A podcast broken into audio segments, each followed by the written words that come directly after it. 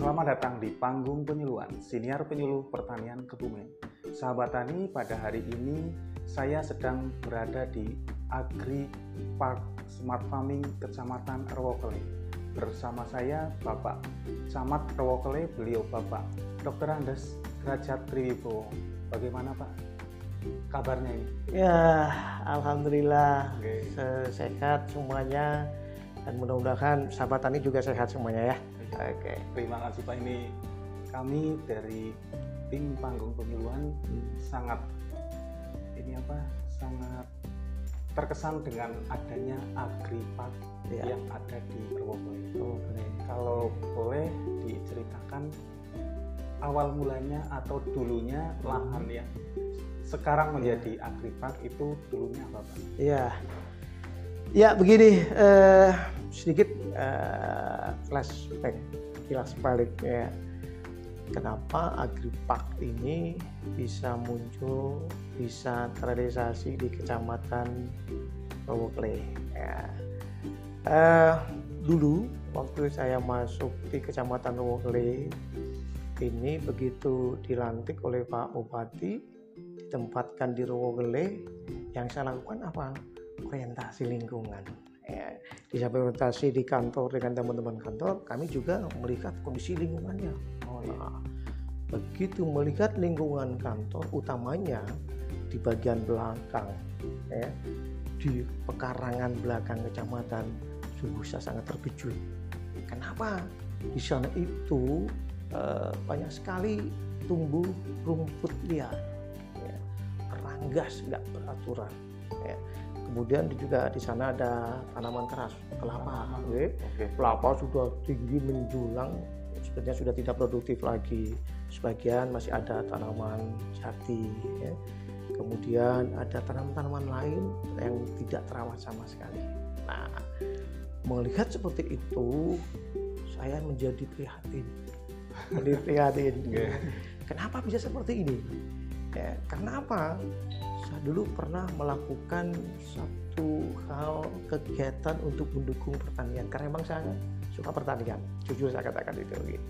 saya sebelum di Rowokele pernah di Sempor sebelum di Sempor pernah di Karanggayal yang saya lakukan pun sama ya melihat orientasi sekitar kecamatan banyak hal yang bisa kita lakukan melihat seperti itu ya. jadi sebelum ada Agripark Rowokele ini pekarangan kecamatan Rowokele banyak sekali ditubuh ditubuhi rumput liar yang tidak terawat Berarti dulu eh, masih banyak rumput dan Ya. masih belum dimanfaatkan dengan optimal ya. sama Dan- sekali sama sekali Dan ada sekarang yang- ibaratnya seperti slogannya Rowokele, ya Pol Manglingi. Pol Manglingi. Jadi kalau dulu saya pernah ke BPP Rowokele, ya itu masih di sampingnya itu masih Ya. banyak rerumputan.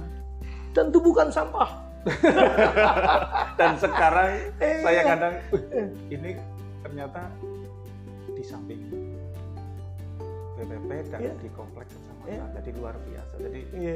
slogannya itu sangat pas Sangat kalau pas. menurut kami. Iya. Jadi dulunya belum dimanfaatkan Iya, secara optimal betul. dan sekarang sudah dimanfaatkan dengan optimal dengan dukungan dari semua pihak Betul. kecamatan, Iya. BPP dan lain sebagainya. Ya. Ide awalnya itu? Iya, Ide awalnya. ya begitu melihat kondisi pekarangan kecamatan yang seperti itu, maka kami prihatin.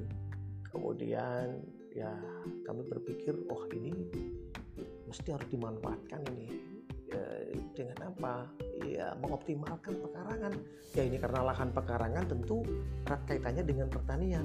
Maka yang saya lakukan, saya mencoba untuk eh, bertukar pikiran, mencoba untuk membahas lahan pekarangan itu dengan PPP, PP Kecamatan Rowokele. Nah, ternyata gayung bersambut ini dengan PPP Rowokele. Ya. PP Rowokele pun pernah menyampaikan hal yang sama. Sesungguhnya ini pernah disampaikan pada camat-camat terdahulu sebelum Camat. saya. Ya. Ada mungkin dua camat barangkali. Sesungguhnya mereka para camat ini sudah menyambut baik, ya, sudah mencoba untuk menyiapkan fasilitasi pekarangan. Hanya saja sebelum mereka action keburu dibedah dulu. Iya iya kebeda dulu ke tempat yang lain. Jadi Iya. belum belum mulai belum mulai mengerjakan eh, agripak rewakele ini mereka sudah keburu pindah. Karena kita tahu ya eh, organisasi pemerintahan memang dinamis banget ya, dinamis banget. Nah dilalah ini pas saya yang ada di Rowokeli kemudian PPP menyampaikan itu maka saya pun takut bu- keburu dipindah. Maka cepat-cepat gitu merealisasikan Iya. agripak Rowokeli ini Rewokele. Alhamdulillah PPP ini beserta Pak ini Pak Trisno koordinator PPP beserta para penyuluhnya ini luar biasa semangatnya. Mereka memaparkan begitu rinci terkait dengan agripak Rowokle yang apa namanya mengimplementasikan smart farming ini. Alhamdulillah yang sudah terrealisasi seperti itu. Dan ini satu-satunya di Kabupaten Kebumen Sepertinya Iya. itu. kecamatannya ya. Kalau di Iya. Kabupaten kan itu ada di belakang rumah. Di pendopo kebumian sebelakangnya, ya belakangnya rumah pendopo. Ya. Pendopo itu ada. Iya. Kalau di kecamatan mungkin baru bawah. di Rogele itu seperti itu dan itu memang jujur saya katakan saya juga terinspirasi dari eh, kondisi di belakang pendopo Kabupaten itu yang kita tahu bersama bahwa di sana itu ada smart farming yang luar biasa dan saya mencoba untuk bisa berpikir ah ini kalau bisa diterapkan di Rogele kenapa tidak? Nah, tapi tentu betul seperti yang katakan ini perlu dukungan semua pihak stakeholder. Kecamatan tidak mungkin karena kecamatan punya anggaran.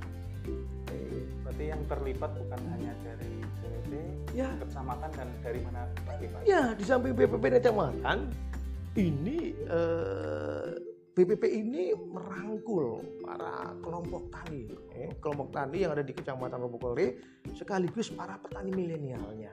Nah, jadi petani milenial ini memang menurut saya keberadaannya sangat penting. Ya. Jadi, dan mereka alhamdulillah sepanjang pengamatan saya di Kecamatan Lubukole ini aktif betul ya, dengan kelompok taninya pengolahan di belakang itu dari mulai penyiapan tempatnya, kemudian penyiapan lahannya, kemudian ada penanaman, ya, pemeliharaan dan sebagainya. Saya selalu amati mereka itu betul-betul terlibat secara aktif. Ya. Dan saya melihat ya beberapa sudah bisa dilihat hasilnya, sudah bisa dimanfaatkan. Ya, jadi yang terlibat tidak hanya dari kecamatan, kecamatan hanya memfasilitasi tempat saja karena memang kami nggak punya anggaran dan BPP ternyata memang luar biasa konsistennya dan memang harusnya seperti itu karena BPP ini kan merupakan eh, instansi teknis ya di dalam program dan kegiatan untuk mendukung pertanian dan tentu BPP ini pun didukung oleh Dinas Pertanian dan Tanaman Pangan Kabupaten Kebumen untuk bisa mungkin mengalokasikan anggarannya di Kecamatan Luar. Terima kasih Kepala Distapang yang telah mendukung ini dan saya berharap ini eh, terus berlanjut. Ya, beberapa unsur stakeholder terkait aktif di dalam pembentukan agri Pak di Kecamatan. Dan ini kekompakan Rowokale luar biasa. Jadi Ya, eh, dari kecamatan, BPP, petani milenial, Iya. terus kelompok taninya juga tani dan, dan dinas-dinas terkait juga dinas terkait seperti Distapang. Stapang otomatis Iya, ya. Ya, Terus otomatis. Kemudian dari PUPR. untuk pengamanan agripaknya ini kan perlu ada eh, batas apa namanya kantor dengan eh, penduduk ya ini kan Iya. kebetulan rusak ambruk sekarang saya minta kepada dinas PUPR untuk membangun dan alhamdulillah sudah bisa eh, masuk di dalam perencanaan mereka pembangunan mereka di 2024 ya. kemudian dari dinas perikanan dan kelautan ini juga kami berharap banyak untuk bisa katakanlah mengalokasikan anggaran atau program dan kegiatan untuk mendukung agripak ini karena di sana juga ada tempat kolam ikan ya. Ada kolam ikan yang tentu eh, untuk membudidayakan ikan yang bisa dibudidayakan di sana. Kemudian juga tidak itu tidak itu. Keterlibatan dari dinas eh, perpustakaan dan arsip daerah ya ini pun ada di situ. Eh, karena kita tahu agripak ini adalah untuk eh, studi. Ya studi ya. Berarti nanti ini selain untuk edukasi, edukasi.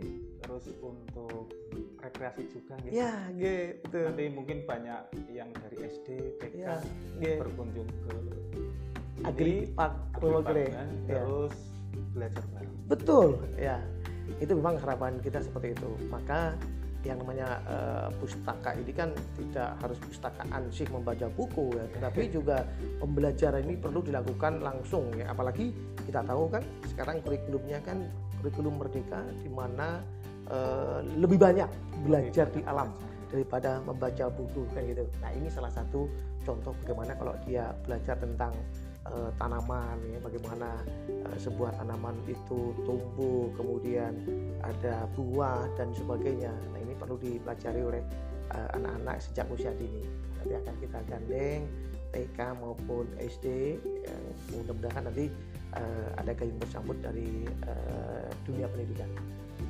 jadi dari pendidikan yeah. dari arsip yeah. arsipan gitu yeah. perpustakaan, perpustakaan dari BPUPR, BPUPR perikanan juga, juga okay. di otomatis, otomatis. Nantinya juga mungkin akan dikembangkan lagi, bukan yeah. hanya sekarang saja, tetapi yeah. berkelanjutan. Iya, yeah, betul. Dari Rowokole itu sendiri kan banyak petani milenial yeah. yang sudah dilatih. Yeah. Jadi uh. ini sangat luar biasa karena yeah buat apa sih pelatihan banyak-banyak tetapi ya. kalau tidak diaplikasikan ya jadi paling tidak mungkin dari pemerintah ada hasilnya ya, jadi yeah. banyak sekali petani atau masyarakat yang dilatih ya. tetapi ya. setelah kembali ke daerahnya kembali lagi tetapi di Wokle ini luar biasanya ya. mungkin di sini uh, sebagian sebagai demplon ya yeah. Sebagai template bahwa ketika kita ke Rowokle minimal melihat komoditas tanaman yang ya. ada di kecamatan Rowokle. Iya. Meskipun mungkin tidak seluas ya, jadi sedikit-sedikit. Iya. Dan tanamannya itu yang ditanam di sini itu apa aja? Ya, tanamannya yang kita coba uh, tanam di Agripak Rowokle pertama tanaman pangan. Kita di sana sudah menanam padi, ya dengan varietas dan metode penanaman serta pengairan yang menerapkan smart farming. Kemudian ada juga kedelai. Ya, kita punya lahan untuk kedelai di sana. Ya, itu di sini tanaman pangannya. Kemudian kita juga punya tanaman hortikultura. Ada cabai yang bisa kita lihat hasilnya sudah beberapa kali petik gitu. Kemudian juga ada melon yang dengan sistem hidroponik di situ. Itu menjadi hal yang menurut saya cukup menarik kemudian juga tomatnya tomat juga banyak sekali di sana jadi tanam pohon tomat ya. tomat juga sudah mulai berbuah ya. dan e, kemudian selain itu juga nanti kita akan menyiapkan e, kelapa pohon kelapa ya, kelapa ganja entok nanti karena ini menjadi ikonnya dari Kebumen Kebumen ya. Dan kita tahu di Kecamatan Lowokere ada satu desa yang namanya Desa Kalisari. Di sana juga ada kawasan kelapa ganja entok ya. Itu jadi nanti selain di Agri eh, Pak Lowokere kita juga punya kawasan ganja entok di Desa Kalisari selain itu yang tadi siang kita tanam perdana yaitu bawang merah ya, bawang merah jadi kita akan coba terapkan di sini dan perlu diketahui karena metode kita adalah metode uh, smart farming ya jadi kita rasanya kalau saya melihat petani sekarang ini dimanjakan oleh metode gitu. Kenapa? Jadi lebih mudah gitu yeah. di dalam di dalam uh, pemeliharaannya, di dalam apa namanya pengelolaannya. Nah ini harapannya itu dengan menerapkan smart farming para petani-petani muda, petani milenial, ya, generasi muda yang belum tertarik dengan pertanian ini akan menjadi tertarik, ya, akan menjadi terdorong untuk apa terjun di bidang pertanian. Ya kita prihatin, para petani kita usianya kan sudah tua-tua, 50, 60 tahun ke atas. Penerusnya mana? Melalui petani milenial ini yang menerapkan ilmunya di Agripark, ya, ini mereka akan lebih mantap untuk melangkah membangun ya eh, kecamatan Robokoleng khususnya khususnya di bidang eh, pertanian ya itu ini sebagai penarik ya penarik ya. dari generasi muda kita karena iya. generasi muda kita untuk terjun ke dunia pertanian ya. memang paling tidak yang tidak kotor-kotor iya. jadi sekarang kan uh, IoT IoT-nya hmm. itu memang harus digunakan yeah. jadi saya melihat ada penyemprotan tetapi menggunakan Android Android ya lebih Beri- oh. efisien dan Iya. bisa dikendalikan di mana pun. Iya, oke. nggak perlu kita dulu pakai gembor gitu di air. Satu-satu jalan di tengah teriknya matahari kuno itu. Iya, Ya. memang kita pakai metode yang baru sekarang, ya, pakai Android. Ya. jadi Luar paling biasa. tidak nanti eh, anak sekolah Ya, setelah melihat tayangan ini iya. bisa hadir di. Kerowokle. Nanti dari Ya.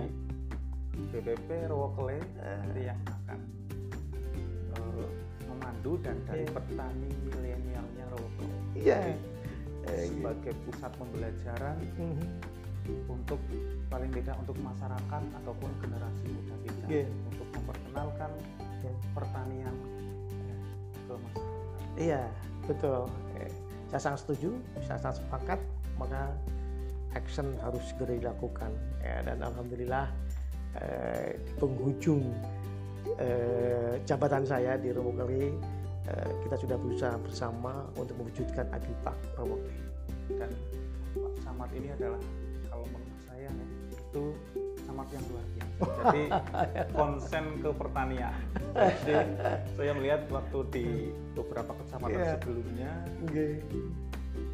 ibunya juga sangat aktif di bidang pertanian. Iya. Jadi Iya. ketika ada KWT atau kelompok tani lainnya Iya. ada kegiatan, kalau dihubungi pasti ikut. Iya. Jadi eh, sangat merakyat sekali. Jadi gini, eh, bukan berarti kami orang baik enggak. Kami mencoba menjadi orang baik.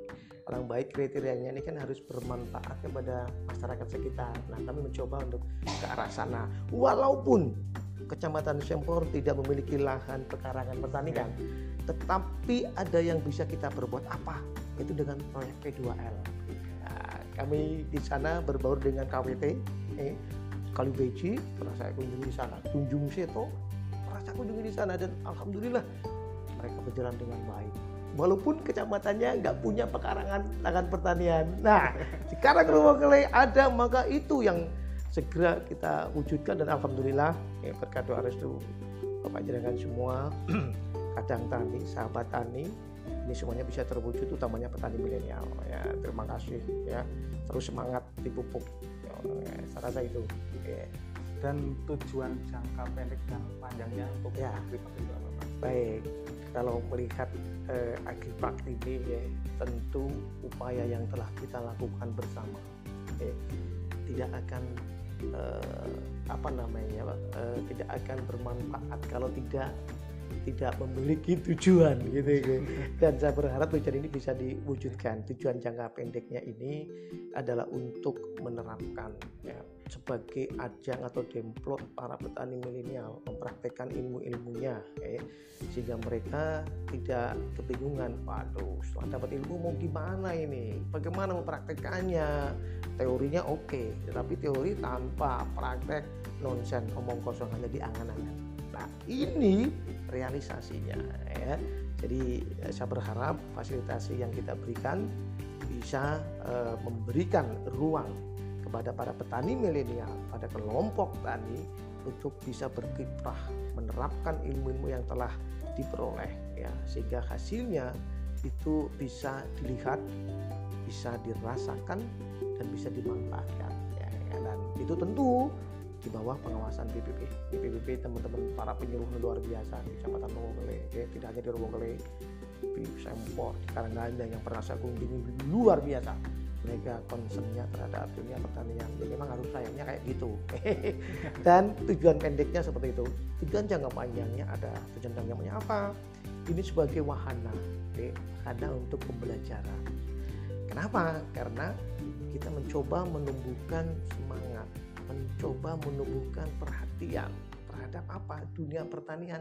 Tidak hanya kepada para petani milenial, tidak hanya kepada para petani yang masih tradisional penggunaan teknologinya, tetapi kepada paling bawah yaitu apa? Generasi muda ya, yang dari sejak dini usia dini eh, mungkin dari anak-anak dari TK-nya dari SD-nya mari kita dorong kita tumbuhkan agar mereka itu cinta terhadap pertanian Nah, kalau itu ditumbuhkan sejak dari dini saya yakin dunia pertanian di Indonesia umumnya khususnya di Rowokele akan makin maju.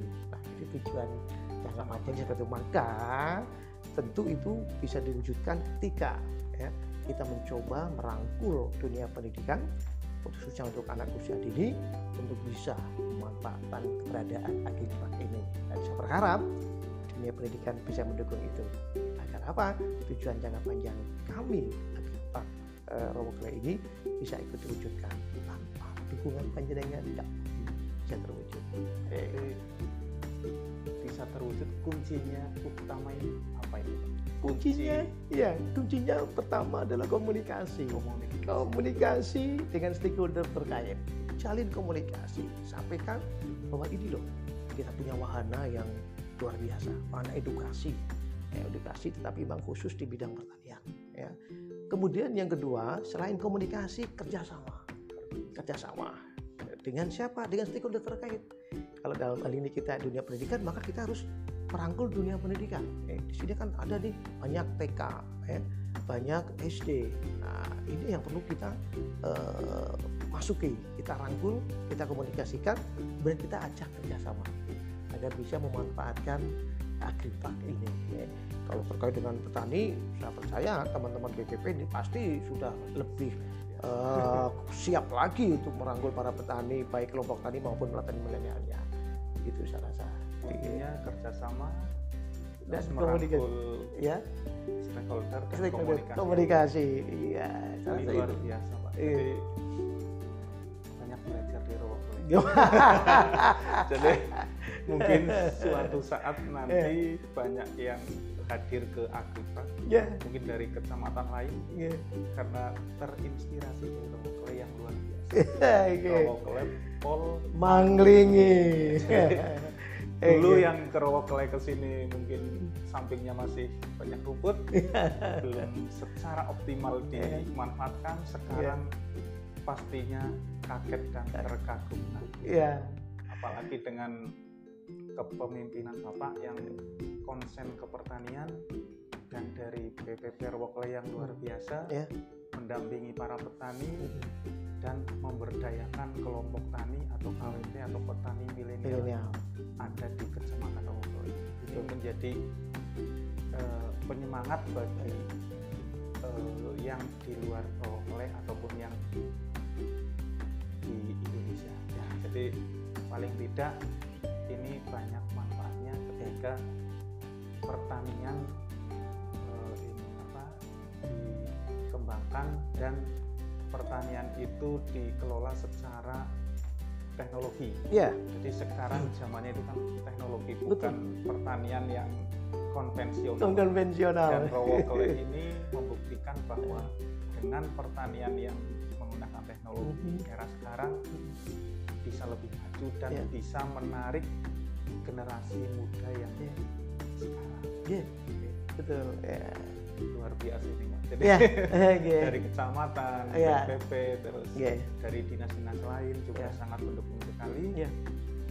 dan menjadi contoh untuk minimal di Kabupaten Kebumen. Ya, jadi eh, kalau boleh saya pesankan, okay. teman-teman camat ya, di 25 kecamatan yang lain, saya sangat eh, berharap, ya, sangat berharap eh, bisa eh, apa namanya mengoptimalkan ya, lahan pekarangan yang ada untuk mendukung upaya-upaya pemerintah khususnya untuk meningkatkan ketahanan pangan ya, karena ini menjadi tugas bersama ya. Langkah kecil yang kami mulai di Rungkli mudah-mudahan nanti berdampak besar. Kenapa karena saya itu berharap nanti di setiap desa akan bisa menerapkan agri agri apa ya dengan metode smart farming ini kalau ini serempak bisa dilakukan di 11 desa yang ada di Kecamatan Rawakali khususnya dan di semua desa yang ada di Kabupaten Kebumen, saya sangat yakin ya, kesejahteraan petani akan bisa ditingkatkan. Minimal untuk membeli sayur-sayuran bisa dikurangi. Ya, Jadi ketika ada iya. pemanfaatan ya. pekarangan, terus ya. ada sayuran, ya. terus ada buah-buahan paling yeah. tidak bisa mengurangi biaya untuk pengeluaran ya untuk itu ya terakhir nih harapan ke depan Ya. ini seperti apa Pak Agripak ini?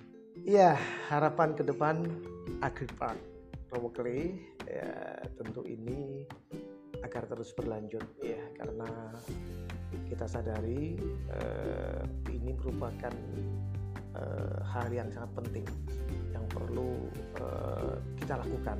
Jadi siapa pun nanti camatnya ya, yang memimpin di Rowogley ini harus bisa melanjutkan eh, kegiatan Agripark Rowogley ini sehingga berkelanjutan, eh, sustainable ya. Dan saya berharap, saya berharap tidak hanya dari BPP dan teman-teman para petaninya, kelompok tani, kemudian petani milenial, tetapi juga eh, kebijakan dari camat Robokley ke depannya nanti eh, bisa mendukung itu dan juga dari dinas terkait jangan lupa eh, terus untuk bisa eh, mendukung agar Agripark Robokley ini makin berkembang, makin baik ya, makin berkembang, makin baik dan makin memberikan manfaat yang banyak kepada masyarakat ya.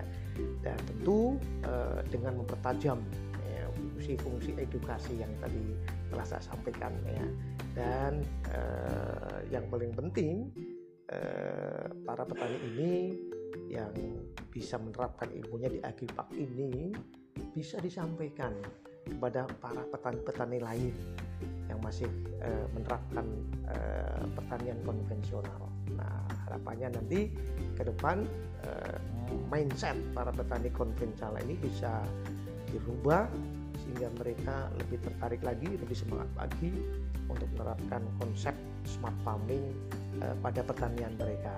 Ya, walaupun mungkin di investasi awal dibutuhkan, tetapi ke depannya ini insya Allah akan lebih mendukung eh, keberhasilan dari eh, program pertanian ke depan. Nah, itu harapan kami seperti itu. Terima kasih Pak Ya. ini luar biasa. Jadi perbincangan pada kali ini sangat luar biasa dan sangat menginspirasi. Kami ucapkan terima kasih. Oke. Petani Indonesia berjaya, sejahtera, dan bahagia. Penyuluh pertanian Kebumen aktif, kreatif, inovatif. Saya Sulun Haryati, sampai jumpa.